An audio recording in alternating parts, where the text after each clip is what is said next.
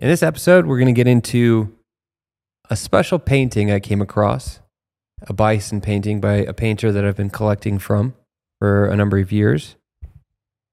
We're going to explore when America was just better and what made it better when it was better. And then I have to dig in on a question that's going around on the internet right now and has been for a week or two. What is a high value man? So we're going to explore that together. I'm going to share what I believe a high value man is. But before we do anything, we're starting these shows off with a show and tell. And so here we go. In one of the episodes, what was the episode? It was um it was uh Fortune favors boldness. I tell I told I told you guys about a um a few items I got from a shop. I was not able to get this piece at the time, but I persisted. And perseverance always pays off. Persistence always pays off. No, I, I but I ended up persisting and I ended up getting it. This is a piece by the same artist, Cleveland. Um, Fred Cleveland or Fred? I think it's Fred Cleveland. And he's again the same guy that does this painting here. So I've got like I don't know, four four of his pieces. But this is awesome because um it's just it's kind of strange. It's it's a it's a obviously a painting of a bison on leather. You can't quite tell, but it's leather. And then he um, nailed it into the I don't know the frame or the backdrop here. It's a kind of a similar color, but you can barely make out the details of the bison. In the right light, you can, but I think it's a really good selection of oil and color. Super cool piece. But I love that I got it from that old dude, Gilo, an old friend, guy in the trading post business. And um, yeah, I kind of had to persist because he didn't want to give it to me at first, but uh, I was able to pull it off. So we got it. I got that painting. How, how common or uncommon is leather as like a I've substrate never- for painting? I've never seen anything quite like this. That's not to say it's not common because I'm I'm actually quite uncultured with uh, art like this. I just kind of been taking a liking to getting some, collecting some. But it um I've never seen anything quite like this. I love it because it's like it's kind of got the outer frame and then you got the gold frame. But it is, it's just like a painting on a piece of leather, a square piece of leather. The colors are awesome. It's right down my alley and of course the bison. So, Southwest culture in all its glory. But that's that. And then I have this Boy Scout shirt. I got this in San Francisco on my honeymoon. No way. I did. We went to uh went across all, all along the 101. It was a beautiful honeymoon. In fact, we got married. We stayed one night here. Maybe it was two nights. We stayed two nights here uh, at a resort in Albuquerque or just outside. And um and then we drove straight to San Francisco. And we stayed with uh Bree's aunt. She has a house out there in um San Rafael, something like that. And um stayed out there for a few days. And we did the 101 down the coast. It was beautiful. Took photos, tons of photos. Big Sur, all that stuff. We did Big Sur at uh, sundown. And I, I- you know, I, I'd always heard the phrase white knuckle driving, but I never experienced it. We, uh, we tried to stay in Big Sur. So we were driving down the coast, sun's going down, took some beautiful photos at the perfect time, golden hour, right on the coast, right at, you know, at all these beautiful spots. I should have had some pictures to show. But we go down and we find a place that has a little bit of vacancy. And he said it was like a lot for a room. And I think he knew he's like, you have no choice. You got to have to do it. And I, we decided, oh, I guess we'll just drive. We'll just go. Yeah, beautiful. Gosh, if you've ever been, it's the most beautiful place in America. Um, one of. But he was like, yeah, we got a room, but it's like X amount of dollars. And says, if you guys want to make it, you got you better leave now because they closed the highway at ten. And uh, so that meant we had to go fast to get down to Carmel. I believe was the next town. Did you say they closed the highway at 10? It probably wasn't Carmel, but yeah, they they close it down because it gets foggy Oh, and it's a dangerous drive because you're driving on the cliff's edge. That's crazy. It- I've never heard of that. Yeah, and and when you're driving wet um south, you're on the outside, so you're you're on the side with, and some of them, um, some of the parts of the road don't have, you know, like a crazy. You could drive off the edge of the cliff, and we're on our honeymoon, and so I was I was, uh, and this was one of the first times, if, if not the first time, where I was I, I had this like new, you know, mindset come alive in me where I was like, I'm responsible for another human being now. So it was like the weight of this, like, oh, I'm married. If like I go off the cliff, like it's on me that she's, you know, and so, but it was, I was like white knuckle driving all the way. And I remember, like, seriously, my hands by the time it was like an hour or two hours later, we got down to the next city. I forget what the city's called, a little town, a little beach town, beautiful town. But my hands were like kind of like stiff. And, uh, because I was I was so stressed driving, so she. And it's not like it's crazy, but we're in our, you know, if I drive a to, uh, a a really small Toyota Yaris, still it's her it was her car at the time. Um, so it's not like a crazy nice car, and like I don't know, it's not a safe feeling car. And uh, anyways, um, so it just was like a it was a dangerous type of drive. I'm I'm being a little weak beta talking talking about it but it was dark and it was starting to fog up and not only that when you get people behind you the pressure that puts you like oh i guess this guy wants to go really fast and there's not really a lot of pull off so anyway guys i know that's really weak of me but i was really taking seriously the responsibility of my wife isn't that cute give me some credit okay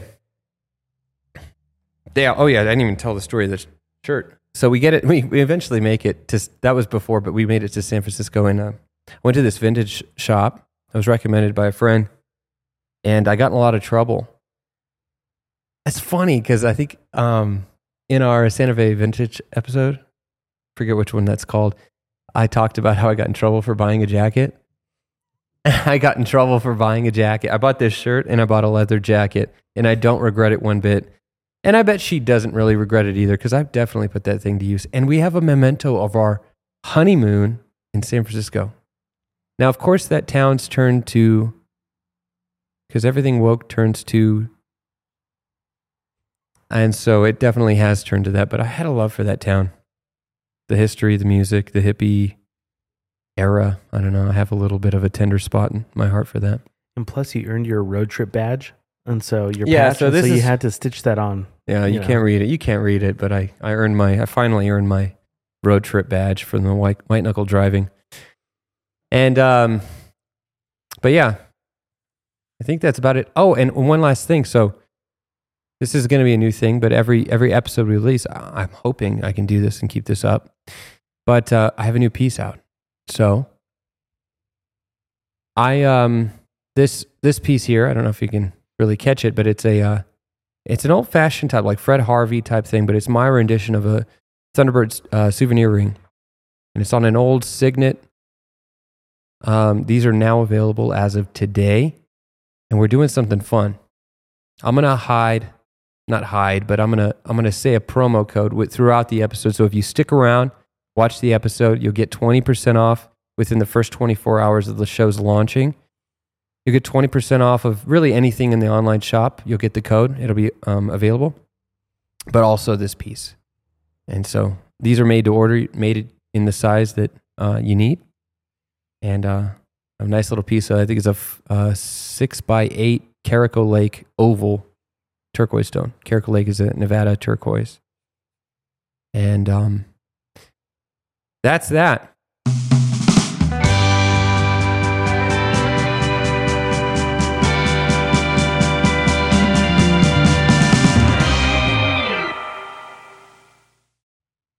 Okay. I wanted to start off by going back to when America was better. And that was probably in the 80s. But for me, I have a more, uh, I, I, I like the 60s. So I found a couple things that I wanted to bring up. And this first one is when ads were better.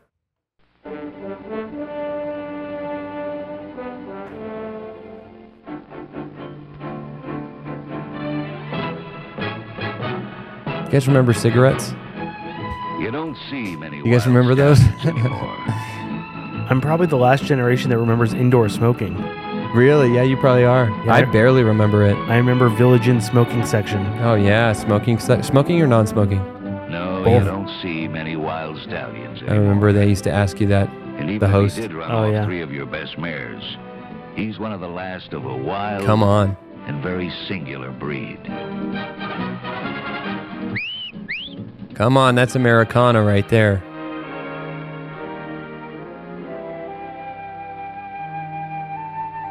Say smoking cigarettes ups your testosterone. Come to Marlboro. but it also ups your cancer. So Also helps your ADHD, apparently. apparently. Did you guys ever smoke? Us guys? You guys, yeah, you, of course, and your other alter ego. Just kidding. Uh, if you ask my parents, no. Oh, fair enough. Uh, Fair enough. Uh, yeah, if you ask other people.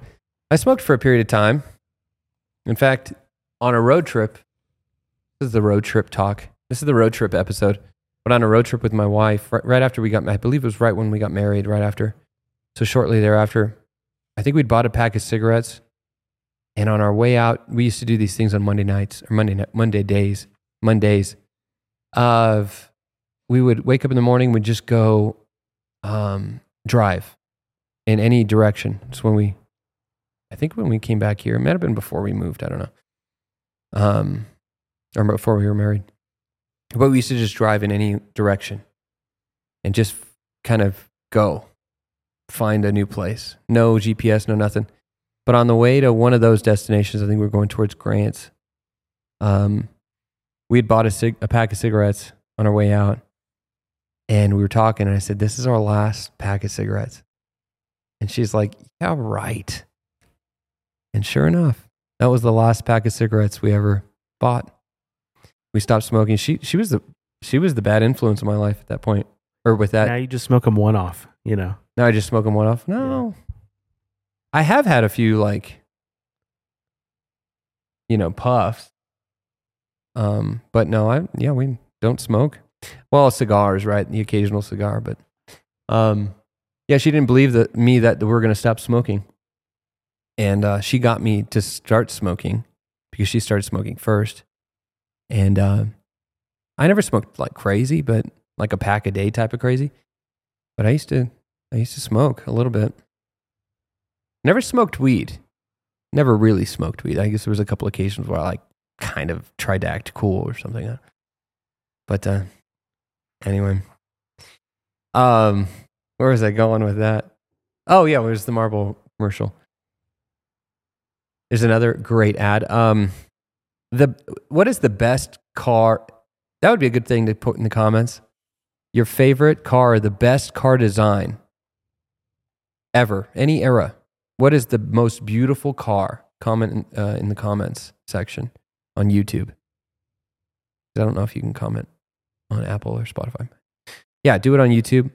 Uh, comment your favorite car. This is the perfect car. So whatever you comment, if it's not this car, is the incorrect answer, um, including whatever chorus is going to pull up. It's a very similar commercial. They really loved that Bronco. imagery. Ford Bronco. First four-wheel drive sports car. Blazing a new trail of excitement. The new Ford Bronco for 1966. A rough, tough, go anywhere, climb anything sports car. Choice of If you disagree with me, V8 engine. you need to repent. Because this is the most beautiful vehicle ever created. Four-wheel drive with without annoying why. If you disagree, you need to do it in a five star review and then comment your disagreement in the five star There review. you. That's the only way you'll get through to me. But man, isn't that thing good looking? Bronco Sports Utility. It is really nice. anything workhorse. Bronco Wagon. Family carry For the streets, for the ranch, Bronco. A new V8 Bronco at your Ford dealer. man. Ford, America's vehicle.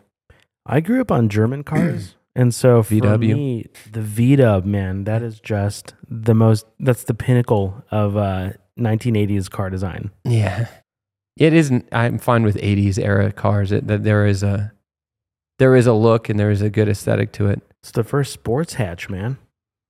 What was the CRX? Is that a car, right? The CRX. The Honda CRX. That's a pretty cool, pretty cool '80s Let me pull it up. car as well.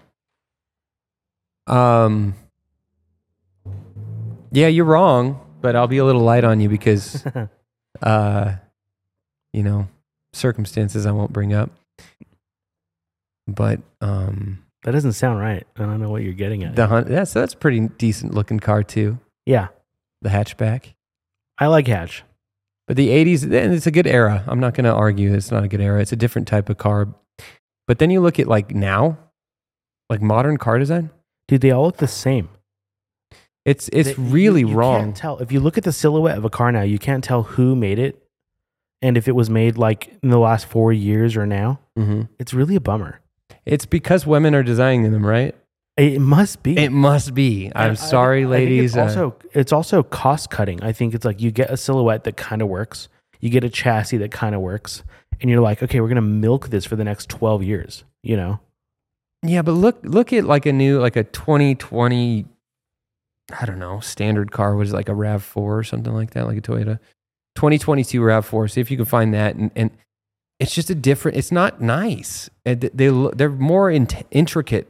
That's what's crazy is they're it's like somebody was given a um access to create their own MySpace and they had endless possibilities and they had no level of restraint. they use all the tools. They used every every font was a different color. There was no boundaries. It was just That's not the worst looking car, but there's there's no um okay, but if if you take off the badge, that could be like four manufacturers. Yeah. That doesn't have any sort of soul. it looks like to a Subaru something, like an odd off-road race car. I saw one of those I think today or yesterday and it's been a long day. Um but modern cars are just they're just not. They're not on par. They also with cars. feel like plastic. That's right. And I wonder if that's because of that's one thing, right? Is it is it that they're um designed to kill less people? Because there was like a look at that. That's perfect. There's nothing wrong with that. That's a car worth dying for. I'm going to die for that You car. get a fender bender, and that's it. But you know what? yeah, exactly. You look good going out, bro. I mean, come on, we gotta, we gotta, at some point, guys, we gotta decide to kill more people. Sorry, I, I gotta probably edit that, right? I don't know. Not, That, I- that got us kicked off something. I don't know yeah, what, what, what it was, but um, we, sorry, that sounds terrible. You, YouTube, come on. Um, no, we, at some point, we gotta cut the costs here. I mean, we gotta, we gotta sacrifice lives for vanity. It's just the right thing to do.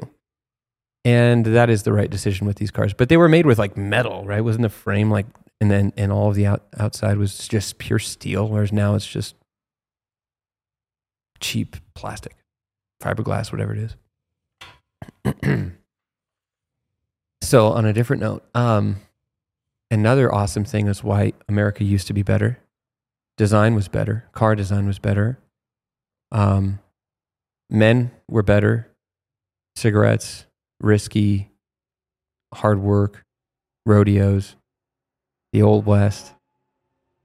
Uh, music was better. I mean, come on, let's be honest. Bob Dylan was better uh, than most everything out right now. Pop music, controversial take.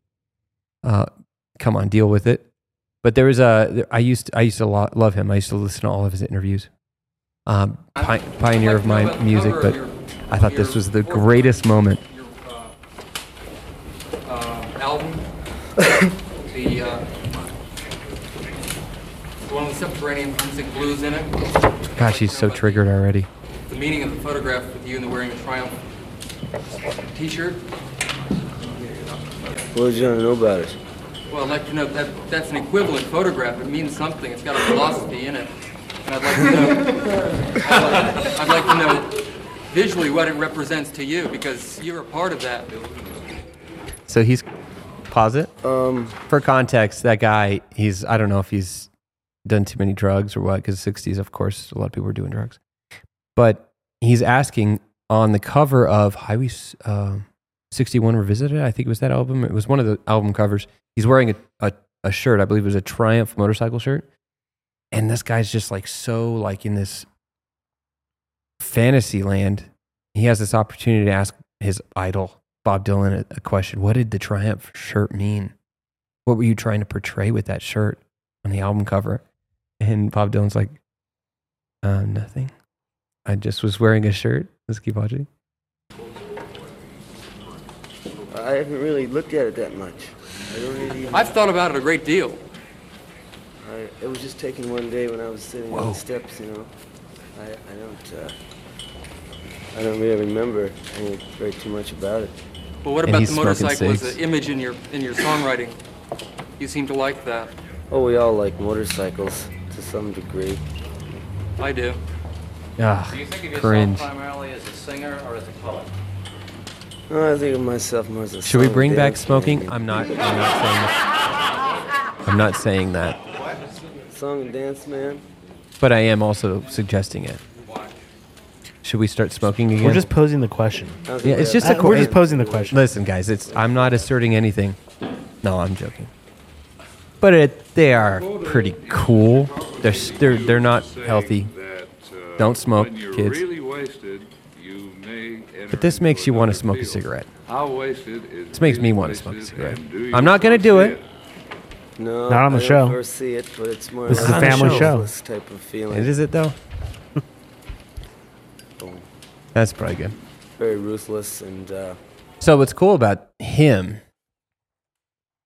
is him and I. Well, I'm not trying to like get in his sphere I'm by no means, but he. um Shoot, I wonder if you could find a live version. I'm tired of getting these copyrights of um you're gonna have to serve somebody. I think it's called um something like that. Serve somebody. Um, but he came to Jesus. I don't know if you knew this, but he had a. I don't know if if it sustained or if it was genuine or whatever, but he had a moment where I think through the Vineyard Church, he, um, gosh, who was it that it kind of brought him into the fold?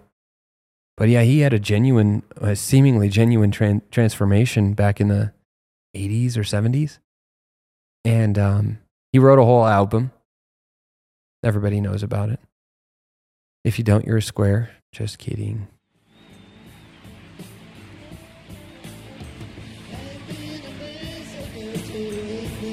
Everybody hates his voice. I love it.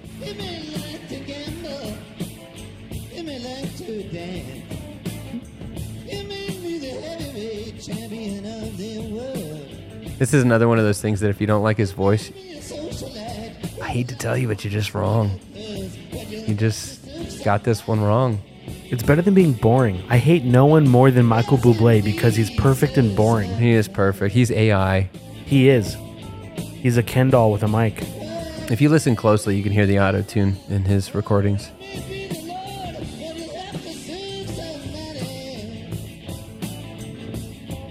I will admit, I don't really love his voice in all eras. In fact, I think he was insecure about his voice for a long period of time, And he still put out like 700 songs, so which is rock and roll. It's like, hey, you don't like my voice? Well, I'm gonna, I'm gonna put out a hundred albums. Then, that's pretty awesome.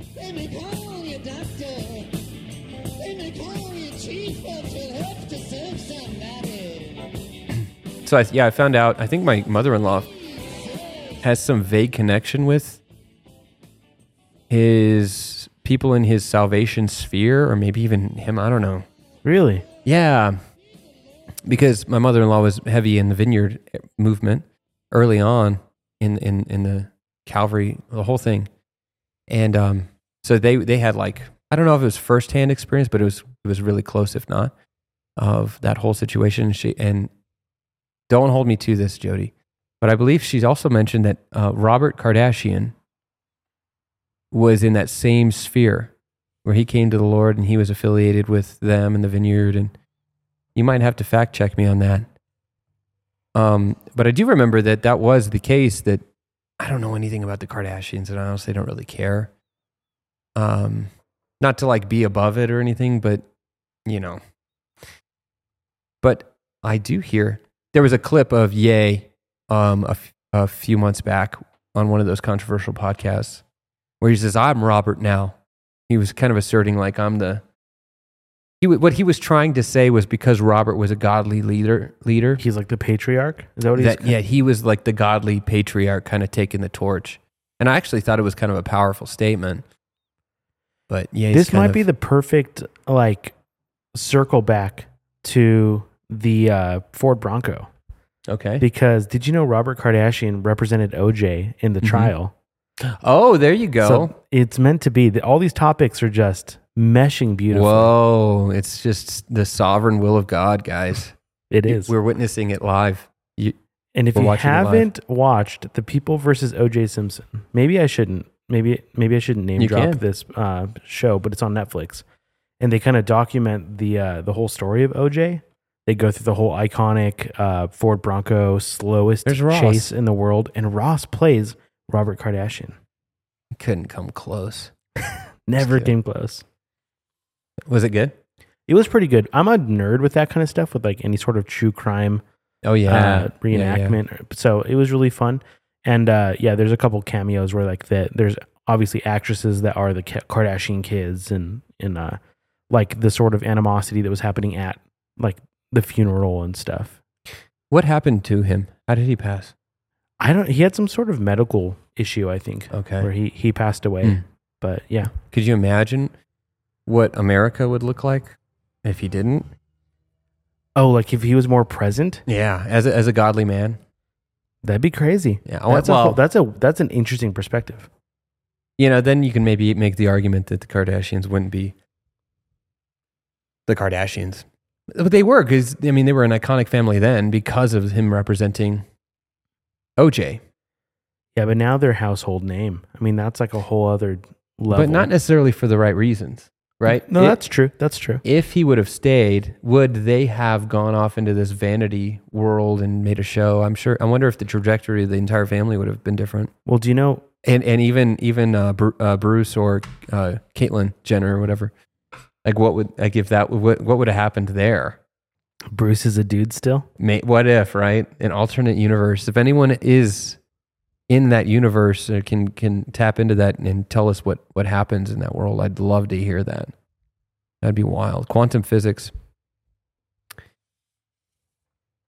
We're gonna shift crazy, but before we do, the code is for 20% off the first 24 hours is Bison 20 B I O S O N 20. You get 20% off the entire website.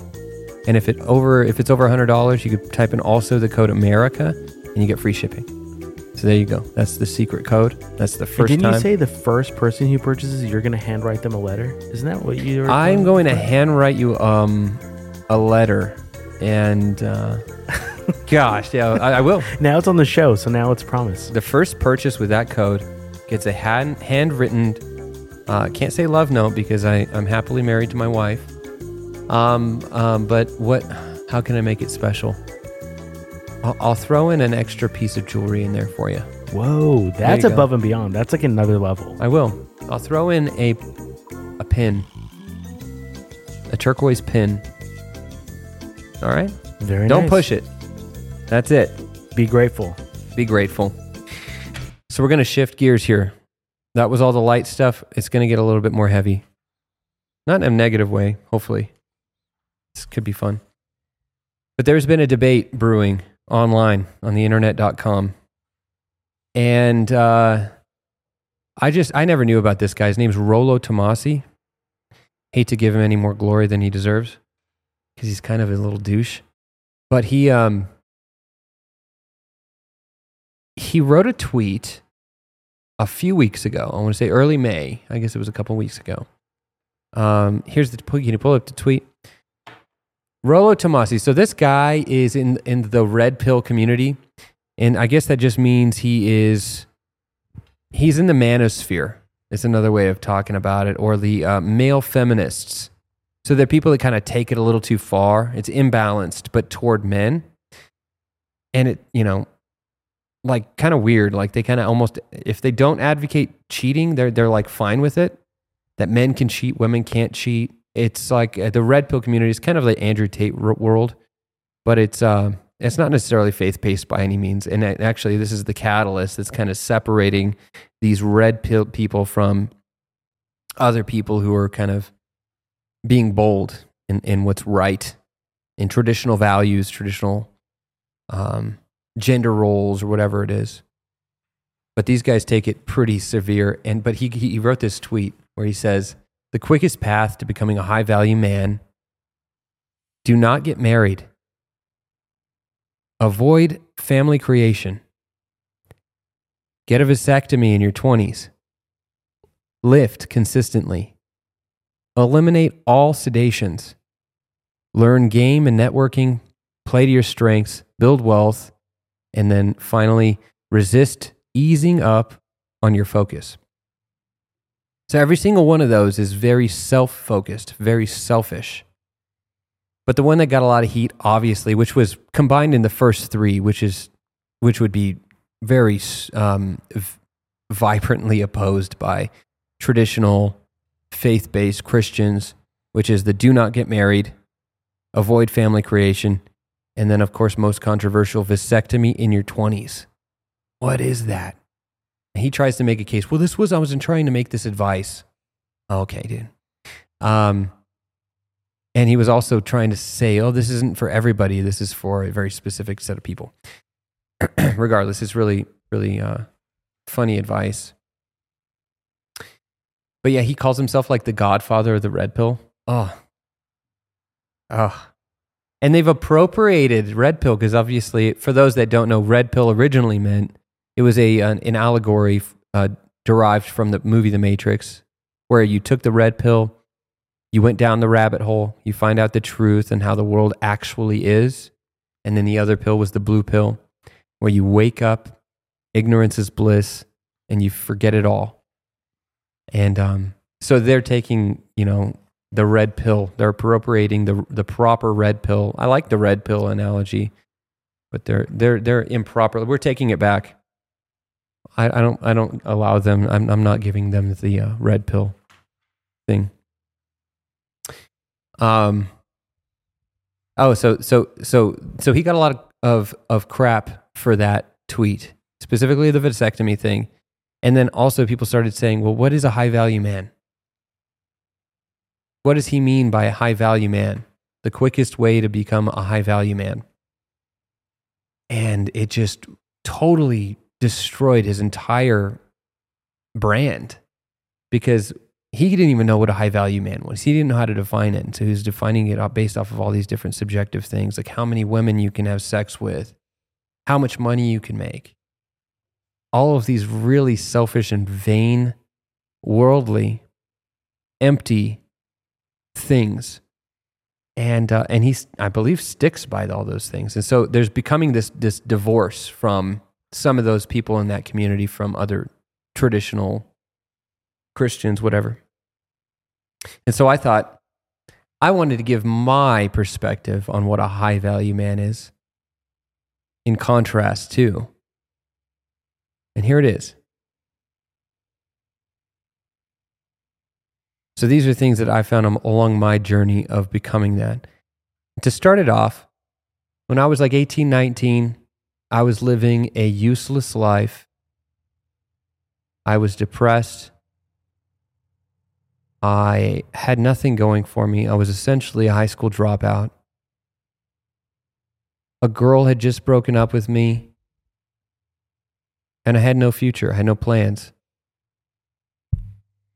I was playing video games all day, every day, into the night.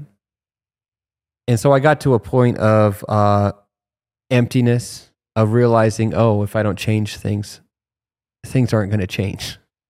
Um, And so I, that's when I began to real, like really pursue. Okay, what what do I need to do here? What I need to change things.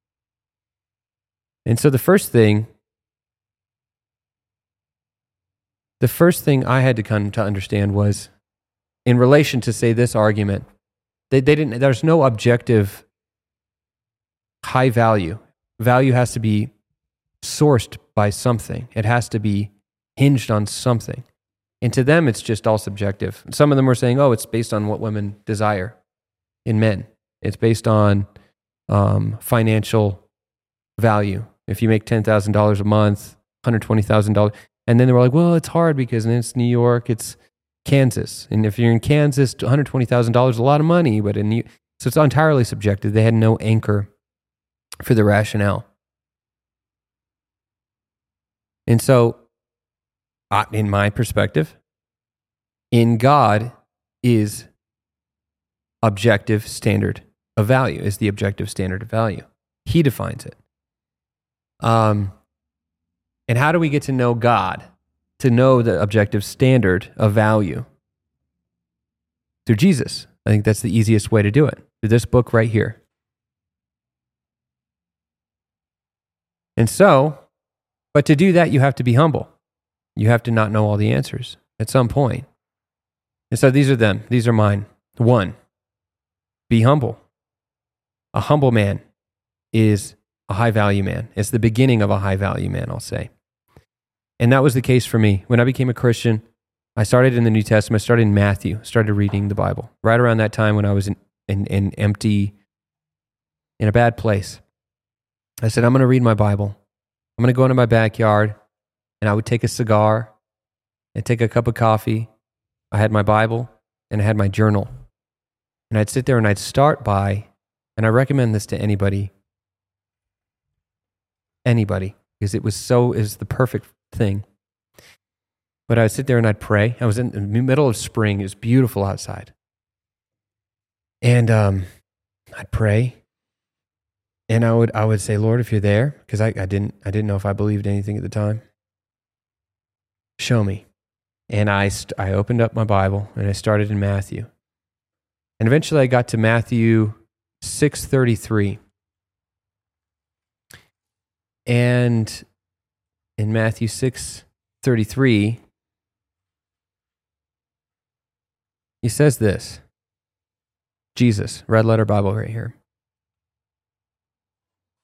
This is 32. I'll start in 32. It says, For the pagans run after all these things, and your heavenly Father knows that you need them clothes, food. That's what it says just before that. And 33, it says, But seek first his kingdom and his righteousness, and all these things shall be given to you as well. Therefore, do not worry about tomorrow, for tomorrow will worry about itself. Each day has enough trouble in its own. but I stuck onto that one. That was one of the first ones that really like was it. I that was an that was an anchor, an early anchor. Seek first the kingdom, and all things shall be added unto you. But to do that means you got to submit. You got to submit to something, which is the Lord. Seek first. What does it mean to seek the king? What is the kingdom? Jesus is Lord. He is King. He's the King of kings, the Lord of lords. You submit to the King of kings, you're a part of his kingdom. A king is, has a kingdom, and his kingdom is, is that to become a Christian, to come to the end of yourself. And so that's really, that was the point of, of no return for me. I became a Christian. So I would say that, but it requires humility because you have to come to the end of your way. And Jesus is I in the way, the truth, the life. No one comes to the Father except through me. That was it right there. So one is be humble. Two, you got to be wise to be a high value man. You got to seek wisdom. So, what is wisdom? Wisdom isn't knowledge, it's not vain. It's defined like this Wisdom is the ability to discern what is true, right, or lasting. It is not simply intelligence. Knowledge is understanding, or, or sorry, knowledge or understanding. Gosh, I'm retarded. I'm unwise. um, It is not simply intelligence, knowledge, or understanding, but the ability to use these to think and act in such a way that common sense prevails and choices are beneficial and productive. And so in the Bible, that was one of the beginning things too. It says in, in Psalms, I'm sorry, in the Proverbs. Let's see, was it Proverbs 1 7? It says, fear the, the fear of the Lord is the beginning of, of knowledge, but fools despise wisdom and discipline. James 1 5 is another good reference for this. So I feel like when these guys were talking about it, they left out all the important stuff. And of course, they're not Christians, so I don't, you know, I don't necessarily expect them to, you know, see these things or believe these things. But James 1 5. I didn't bookmark this one. It says, If any of you lacks wisdom, you should ask God, who gives generously to all without finding fault, and it will be given to him. So, to be a high value man, you got to be wise. And really, the great utility in wisdom is this Romans 12. Therefore, I urge you, brothers, in view of God's mercy, to offer your bodies as a living sacrifice, holy and pleasing in God, or to God. This is your spiritual act of worship. Do not conform any longer to the pattern of this world, but be transformed by the renewal of your mind. Then you will be able to test and approve what God's will is His good, pleasing, and perfect will.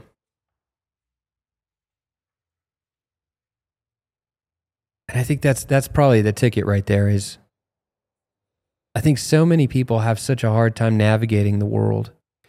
Oh my gosh, I went through a whole saga of my life just trying to gain wisdom. And I was uh, just trying to understand what is God's will? What is God's will for my life? And this scripture right there brought me so much comfort. Then you will be able to test and approve what God's will is, his good and pleasing perfect will by the renewal of your mind. But it's a separation of values. Jesus says it in the, in the, the Beatitudes or in the Sermon on the Mount, I believe, where he says, what, what, what, would, what, what would you have gained if you if gained the world but forfeited your soul? Now, I know this is obviously the traditional, the Christian perspective, so I don't expect them to know these things. And so these red pill guys are basing all of their thoughts off of subjective values. In fact, they they they, they dismiss all moral values in the pursuit of, I guess, high value. I don't know.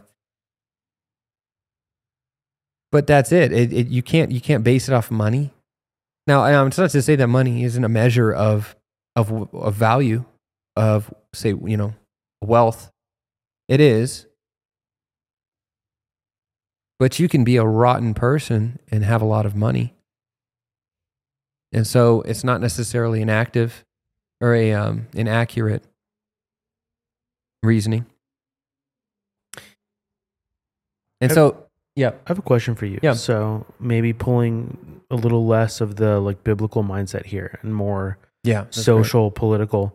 Do you see value in the this group of guys or this p- particular movement in like the idea of the Overton window? Like they are probably Mhm. overcorrecting from a societal norm that is overtaken like feminism and extremist feminism. And do you see them as like pulling the conversation back to center in any way? Do With- you value the utility in that, or do you feel like there's damage being done that's irreparable? I think the reason uh, I think a lot of people accepted these people in their perspective for a while in the pragmatic view.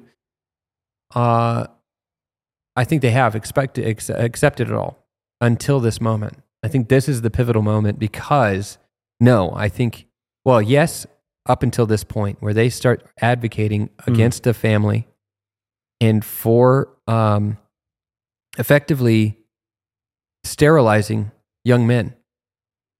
Now, can you reverse a vasectomy? Okay. Yeah, but it's like a 30% shot. And so when they started advocating for that, that's when people are like, I'm out, dude. Bye. Now, even still, the, excuse me, they were advocating for like sexual promiscuity, technically speaking. So it would not necessarily have ever been aligned with the biblical values or whatever. But can you can you expect or can you appreciate? I think kind of your question was, can you appreciate for for the Overton window or at least the the needle being brought over to the middle more? Yeah, I think so. But but on these certain non-compromising ones, for me, uh, yeah, this is where I get out. I think that makes sense. Like this is the point where it kind of comes to a head because most of the people that are in the circles that I am in would say the only reason to fight for that balance in society or in the home is so that we have a healthy, upright view and structure for the family and for society. And if we're going to skew that into promiscuity or all these other weird sorts of views, then we're throwing the baby out with the bathwater at that point. Yeah. And I think it's just important to discern and say, hey, yep, you know, if you guys are anti feminists, which would be, you know, the uh, extremists, like uh, men should be subservient, uh, less than, or we should punish men to elevate women, that type of thing in the workforce or whatever. Then, yeah, it's like, no, I'm, I'm out, obviously, with the feminism. And so when they combat that, they're like, oh, yeah, the enemy of my enemy is my friend. So you can accept that to a degree. But then when they start spouting like really bad stuff, like getting a vasectomy in your 20s, I'm out, dude. It's good. But yeah, I think you can you can ride that train until it it hits its uh, Till last week. arrival. Exactly. Um, that's not to justify, you know, that they've said things that aren't are inexcusable, um, are just not right. But socially, yeah, I would ride the train for a little bit for for the correction. Um, never obviously compromising principles. All right, so we got wisdom, we got uh, humility. A humble man is a is a high value man. A wise man is a high value man. A strong man, and I, I'm not going to dismiss physical strength because I think that is important, but I think that's where they'll that's where they'll highlight and they will um, they won't necessarily continue in the inner strength um, of like say self control. In fact, they don't they don't even that's not even a part of their vocabulary. I would, from what I've seen, men should be able to like they say things like this. They say things like it's kind of like what Dennis Prager said. He's like men want variety, and they justify and say, oh yeah, men men should be able to essentially have the ability to sleep around and do this or that and have multiple wives. Some of these guys think, and uh, without consequence, and uh, have as many kids as possible with as many women as possible. Some of them believe that. I don't know. I want to say all of them do, but obviously that's despicable. the kids need a father in their life. But uh, to define what I mean by strength, I think is uh, I think we are called to be strong in the Lord to have self control, to be able to withstand and endure. I think strength brings about character. So Romans 5 3 kind of talks about this.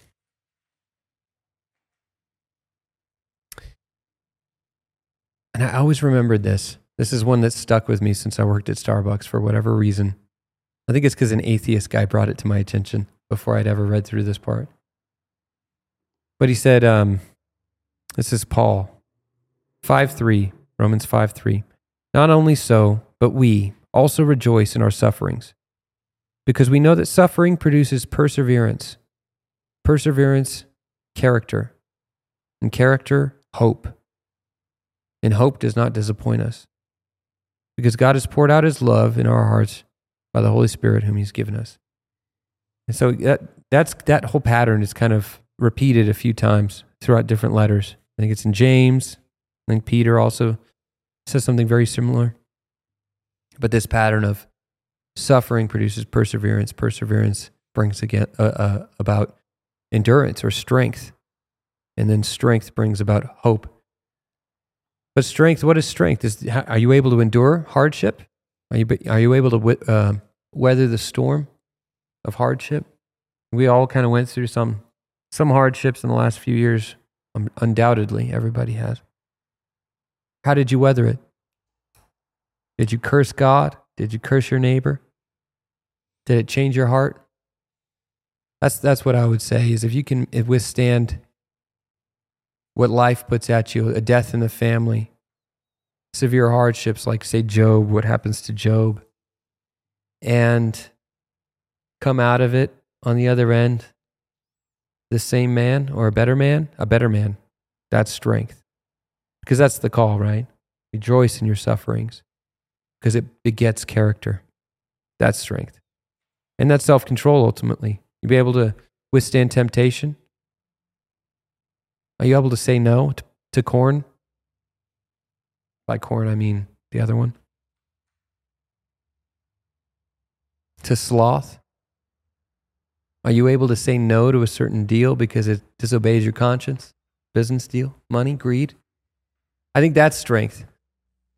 And I think that kind of informs eventually courage, which would be my number four.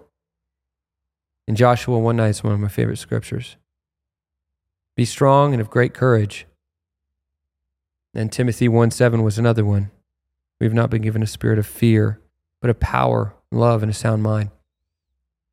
I always think of those because courage isn't courage, they say, unless you have to overcome.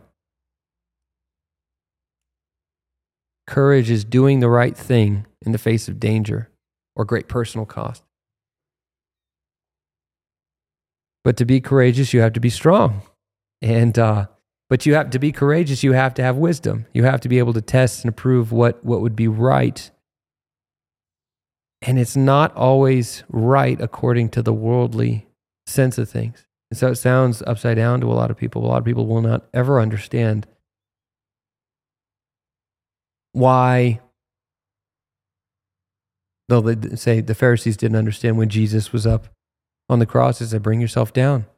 You could save all these other people, you can't save yourself. They can never understand that he was doing, paying the ultimate price. And that required gosh, if you've ever seen The Passion and you see him in, now this is obviously not the truth of the situation, but I think it's a, an interesting representation of the Garden of Gethsemane moment where he's tormented to the point of sweating blood and and to the point of saying father may this cup pass from me does this have to happen lord and essentially the answer is yes, it has to happen. And he says, Not my will, but yours. That's courage. That's the ultimate allegory or illustration of courage. Okay, so to repeat real quick, we got be humble, be wise, be strong, be courageous, be loving and tender. I think a lot of people have a hard time with this one. A lot of men, mainly men. I have two good examples of this in my life, and I think this is why I've never had an issue with like crying in public. I've cried multiple podcasts already. But I had really strong uncles that one of them was a pastor, a vineyard pastor. He's a very strong man. He was an entrepreneur. He owned his own businesses. You know, he had a lot of kids. He worked really hard with his hands and was bold. He was a bold, bold man, exemplified a lot of courage. But when he'd preach a sermon sometimes, he would he would he would bust out into tears. He was on I wonder if you could find it. This would be awesome. Extreme Home Makeover. This is a good example. You'll get to kind of visualize this with me. Extreme Home Makeover, Albuquerque, Gerald Martinez. Gerald Martinez was my uncle. Not a perfect man, but he was a, he was a, um, a redeemed man. And I think that says it all. But if you could pull it up on, on YouTube, there was a clip of him on the Extreme Home Makeover. And his story there was because they had a few houses renovated in the worst part of town. He moved his whole family to the worst part of New Mexico, really. Know more about New Mexico this morning. The state was featured on the season premiere of ABC's Extreme Makeover Home Edition. The Martinez family runs a mission in southeast Albuquerque, and the show This came to it. transform their lives, their home, and their neighborhood. Action I don't know if he cries in this, but he- was with the Martinez family for the show and the special events afterwards, including an inside look at their new home. It was the night a whole community was waiting for Hmm. when New Mexico, Albuquerque, to and the church. Martinez family would take the national spotlight. That's a throwback. Dozens of people showed up at Joshua's Vineyard, the church where Gerald Martinez is a pastor, to watch ABC's Extreme Makeover Home Edition. Different world. There's Bethany. season premiere was all about getting the Martinez family There he is. a new home. After the show, the group rode a- or walked around the block to see the house in person. Dozens of people formed a human chain around the property to dedicate it back to Man, that was a different era. Then the Martinez family welcomed in our cameras to tour the house. We saw the kids' rooms, each one made to match their favorite sports, places, Levi. or instruments. I'll have him on at some point. He's my cousin. And we even saw the very special spot where Pastor Martinez counts his blessings. Every morning There when he I is. wake up, and this is the truth. I, I'm in my bed, and normally about 4:30, my eyes open up, and that's the first thing I see. Your family. My family, and and I'm laying in my bed, and and I look up, and and her face mesmerizes me. I'm not kidding you. When I see it, I just, uh, you know, you know, you know, she, she to me, she's the most beautiful lady on the planet. And then I, I look at my kids. I mean, Al- Allie is loves God, and she's stunning. I mean, you, you know, you know, th- th- there's life in her face. And then this little one here, she just steals your heart. I mean, Bethany literally steals your heart. Mm-hmm. And Levi, he's just he's just a monster. I mean, he loves life In the He's so best full way. of energy, and he loves life. And then this little one down here, she's going to change the world. I promise you. She is going to change the world because she is ruthless. So this is a great way to wake up in the morning. I wake up in the morning and I see my family and I say a prayer. And he prays Man, that that's the new weird. home will help his mission to transform the Trumbull Village neighborhood. In southeast Albuquerque, AJ Smith Action. He was a radical, man. This morning. Oh, such a great thing, and I don't know if Cool you had guy. a chance to watch the show or not. Yeah, you didn't get to see him cry or anything, but uh, he was he, he was he was tender. He was a tender guy. He loved you. He hugged and he would kiss the homeless people that he knew that would come across the neighborhood. He knew them by name, and I thought that was just a good illustration. Um, Jesus wept at Lazarus. That was another good point. what is an alpha man? I think Jesus is the alpha right there. And if that alpha can cry, then real men can cry. That's not to say you'd be weak or anything. You obviously have some self control, but there's something to be said about being tender, being able to feel. Think you can get to a place in life where you're just so stale and you're just going through the motions and nothing nothing's real. I know a lot of you can relate to that. But it's important to live to live. And I think that's what it means to be tender. And sometimes that's not fun and it's not easy. Somebody was saying it. I heard it recently where uh, it's like we see all these videos of violent acts and everything on social media that it's it's almost impossible to be to care. Understandably so. And I'm I'm not you know, I don't think that we can. We don't have the capacity to care about every little individual thing, but I think it can cause us to be really calloused. And something that actually guards my thinking in this is in Matthew 24 when Jesus t- talks about the signs of the end of the age. And he says the hearts of many will grow cold. And I think about that sometimes when I feel like, oh, shoot, my heart's cold right now. Like I don't care about this person or that or whatever.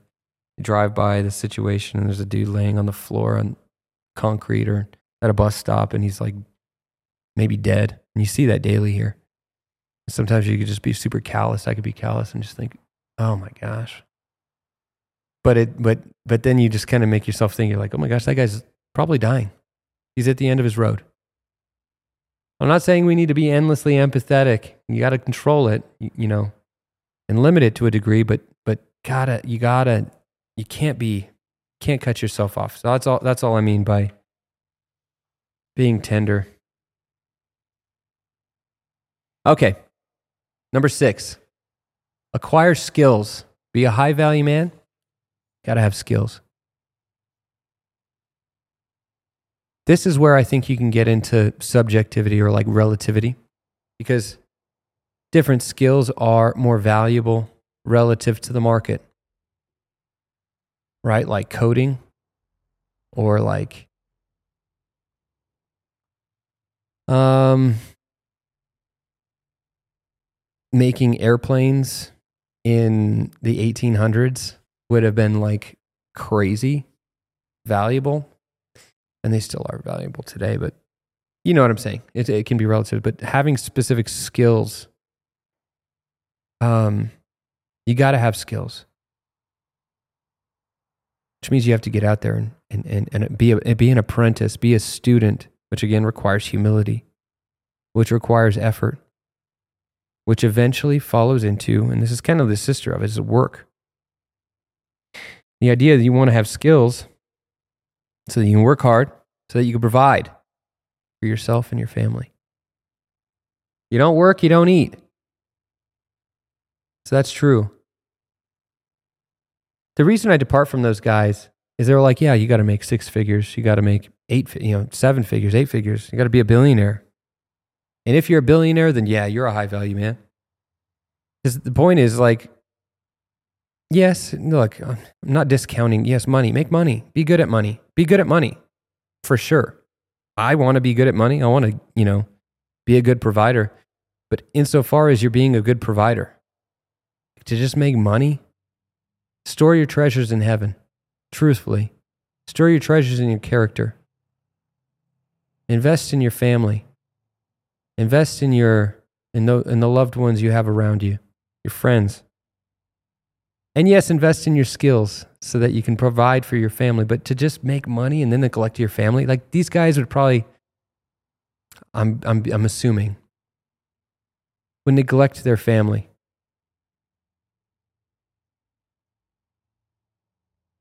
And then lastly, not lastly, I guess there's one more after this, but have a big family. I think that's my dream. I want to have 25 kids. I'm just kidding.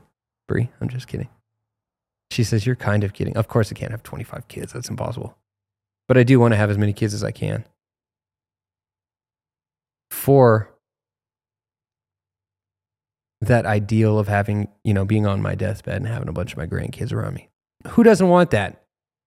But it's not just that. It's like, I think a high value man does this.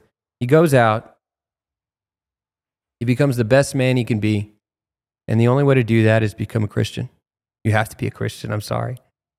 You don't have to be, but to be a high value man, in my opinion, controversial, whatever, you have to be a Christian.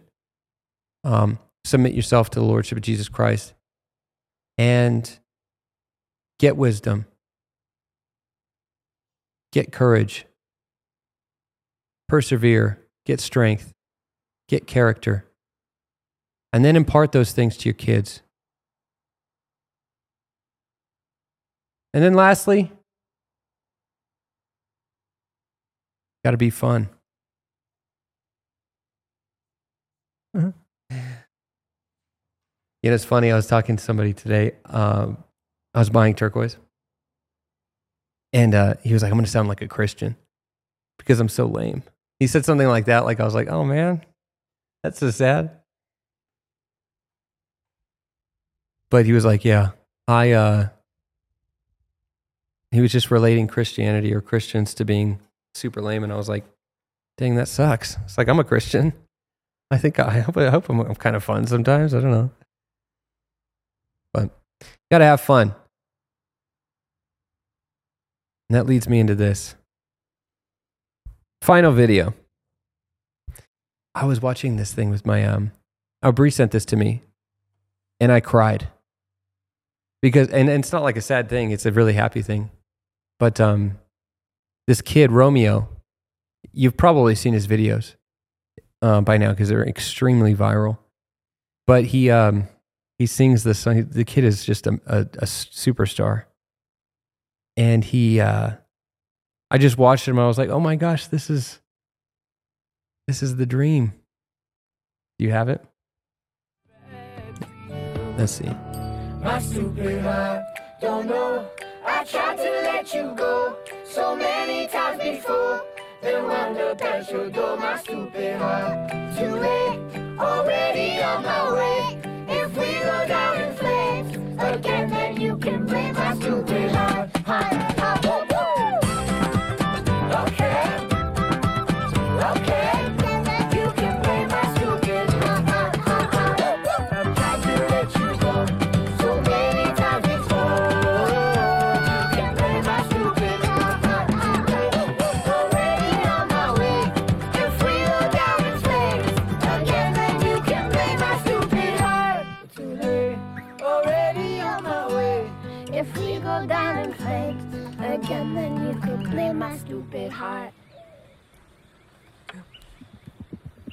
Good. yeah. How'd you feel? I couldn't figure out why that made me so emotional. Like, Bree's like, why are you crying? I was like, I don't know. And I still don't really fully know. I think it was like, you know, we get struck with something that's just like so beautiful.